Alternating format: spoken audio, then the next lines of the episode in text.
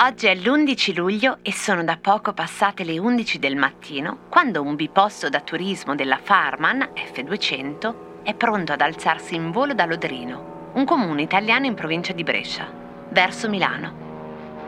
A bordo ci sono Gioacchino Dolci e il pilota Giovanni Bassanesi. Sono senza paracadute a cui hanno dovuto rinunciare per trovare lo spazio per 150.000 volantini. Intorno alle 12 l'aereo sorvola Milano. Gioacchino Dolci spacchetta le confezioni dei volantini e li lascia cadere giù. Sono 150.000 volantini antifascisti.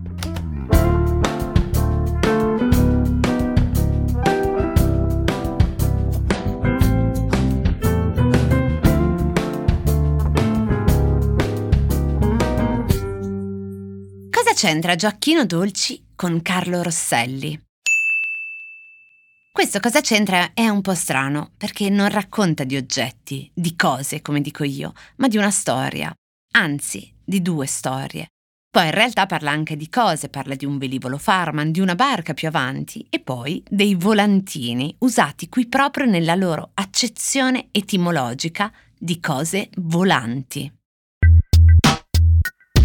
I volantini che volano l'11 luglio 1930 sopra Milano sono stati stampati da Giustizia e Libertà, il movimento politico fondato a Parigi nel 1929 da un gruppo di esuli antifascisti. Ne fanno parte anche Carlo Enello Rosselli, Gaetano Salvemini ed Emilio Lussu. Sono già i nomi che danno la soluzione al cosa c'entra di oggi. Informare e sensibilizzare sono gli obiettivi di giustizia e libertà. I volantini avevano sei testi diversi e colori diversi, ma si concludevano tutti con il motto Insorgere, risorgere, ideato da Emilio Lussu.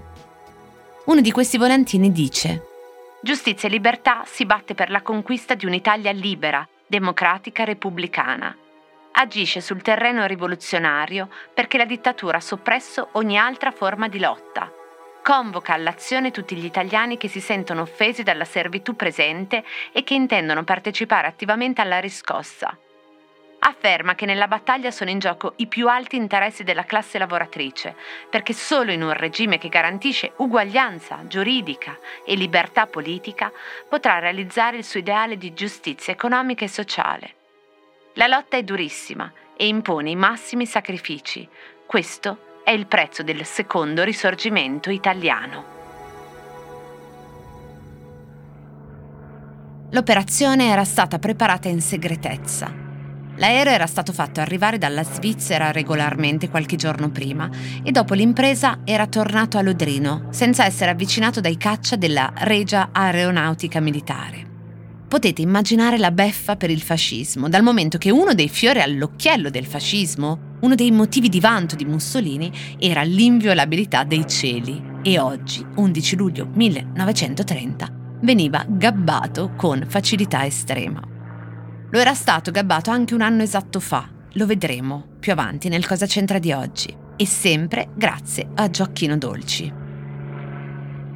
Dopo aver lasciato cadere i volantini, missione compiuta, Dolci e Bassanesi rientrano a Lodrino, Bassanesi riprende il volo per Zurigo passando per il San Gottardo, ma a causa del maltempo il suo aereo precipita. Ne esce incredibilmente illeso, cioè non proprio illeso perché si frattura una gamba e ha un trauma cranico, ma sopravvive. Sopravvive per modo di dire, nel senso che lì il velivolo viene sequestrato e Bassanesi è arrestato e va a processo, proprio insieme a Carlo Rosselli. Il processo di Bassanesi si trasforma in una specie di arringa contro il governo fascista. Bassanesi viene schedato nel casellario politico centrale come attentatore, pericoloso, antifascista. Sarà costretto a spostarsi esule in tutta Europa. Poi tornerà in Italia nel 1939. Verrà di nuovo sorpreso a distribuire volantini pacifisti e confinato a Ventotene, dove viene accusato addirittura di essere una spia fascista. In quel momento non regge più Viene trasferito nell'ospedale psichiatrico di Napoli, poi esce, viene di nuovo arrestato e accusato con la moglie di maltrattamento dei figli, infine muore in un ospedale, un ospedale sempre psichiatrico ma giudiziario, a Montelupo Fiorentino. Giacchino Dolci, invece, torniamo al nostro 11 luglio 1930, appena il velivolo a terra, prosegue a piedi e poi riesce a prendere un treno per Parigi. E lì vive e lavora per molti anni, tra Francia e Argentina. Tornerà in Italia solo nel 1961. Dolci ha 26 anni quando compie questa impresa, ne ha 20 quando il fascismo sale al potere in Argentina poi lavorerà un'impresa metallurgica, continuerà a collaborare con il Corriere degli Italiani, tra l'altro qui vale la pena di dirlo, Dolci fu anche un disegnatore. Il simbolo della spada con le due stelle di giustizia e libertà lo disegna lui. Fin da adolescente è stato un repubblicano, ha avuto da subito guai con il regime e ha perso il lavoro finendo giovanissimo al confino su un'isola. Prima a Ustica e poi Lipari, colonia del confino antifascista. Poi viene liberato, viene spatriato, ma torna a Liperi. E sapete quando? Il 27 luglio del 1929. Un anno prima del volo su Milano per distribuire 150.000 volantini antifascisti, Giacchino Dolce aveva già compiuto un'impresa straordinaria, solo che il suo nome è sempre passato in secondo piano rispetto a quello degli altri coinvolti in questa vicenda.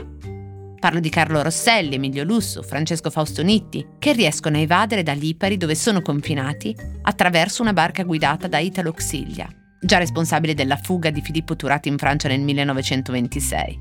Polvonen al timone e a prua proprio il nostro Gioacchino Dolci. Ecco cosa c'entra. Nel primo capitolo di Tutti gli appuntamenti mancati, un romanzo sulla vita immaginaria di Amelia Rosselli, uscito per Bompiani nel 2021, l'autrice Alice Zanzotti racconta questa impresa. Il libro comincia così. Vi lascio con le parole della sua autrice. La notte più buia che i fuggitivi aspettavano arriva sabato 27 luglio. Su Lipari il cielo è finalmente nero, chiuso come un sipario Manca la luna e le stelle sono scomparse. Lussu ripete la passeggiata di tutte le sere. Rosselli l'ha nuotata, identica alle altre, a poca distanza dalla riva, come è prescritto per non superare la frontiera del mare. È il bagno che chiude le sue giornate estive. Uscito dall'acqua, rientrerà a casa. Fausto Nitti invece si è fermato al caffè della piazza. Al mattino Carlo ha spedito alla moglie un telegramma, spera sia l'ultimo dall'isola. Nitti invece aveva in programma una lezione di italiano, non ha voluto cancellarla. Ai due allievi ha assegnato un tema dal titolo Chi dorme non piglia pesci. Di pomeriggio, a casa di lusso, davanti a una tazza di tè, hanno ripetuto tutti i movimenti da mettere in pratica la sera stessa. Sono stati accurati nel ricapitolare i percorsi dal centro del paese al mare. Hanno calcolato un'altra volta i tempi, anche se li conoscono a memoria. Al tramonto, i primi a superare la piazza sono Rosselli e Nitti, poi Lusso e Fabbri. I sacchi con i vestiti asciutti li camuffano meglio che possono. I fuggitivi raggiungono gli scogli da quattro punti diversi dell'isola, ma sperano tutti la stessa cosa, che qualcuno arrivi davvero questa volta a bordo di un motoscafo veloce. Gli amici da Parigi erano stati rassicuranti, questa volta arriveranno. Rosselli, Lusso e Nitti adesso lo ripetono a bassa voce, arriveranno, arriveranno. I minuti scorrono via veloci. Loro lo sperano, ma non lo sanno.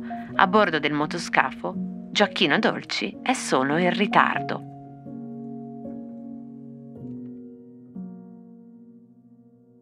Il piano prevede che raggiungano via mare l'Algeria, poi da lì si imbarcheranno per Marsiglia e infine, sul treno, arriveranno a Parigi. A Lipari la mattina dopo le guardie fasciste troveranno quattro tazze e la teiera in casa di lusso. Carlo Rosselli, Emilio Lusso e Fausto Netti se ne sono andati senza sparecchiare. A Roma nessuno avrà voglia di entrare nello studio di Mussolini. Manca il coraggio di dirgli che i fuggiaschi non sono stati catturati.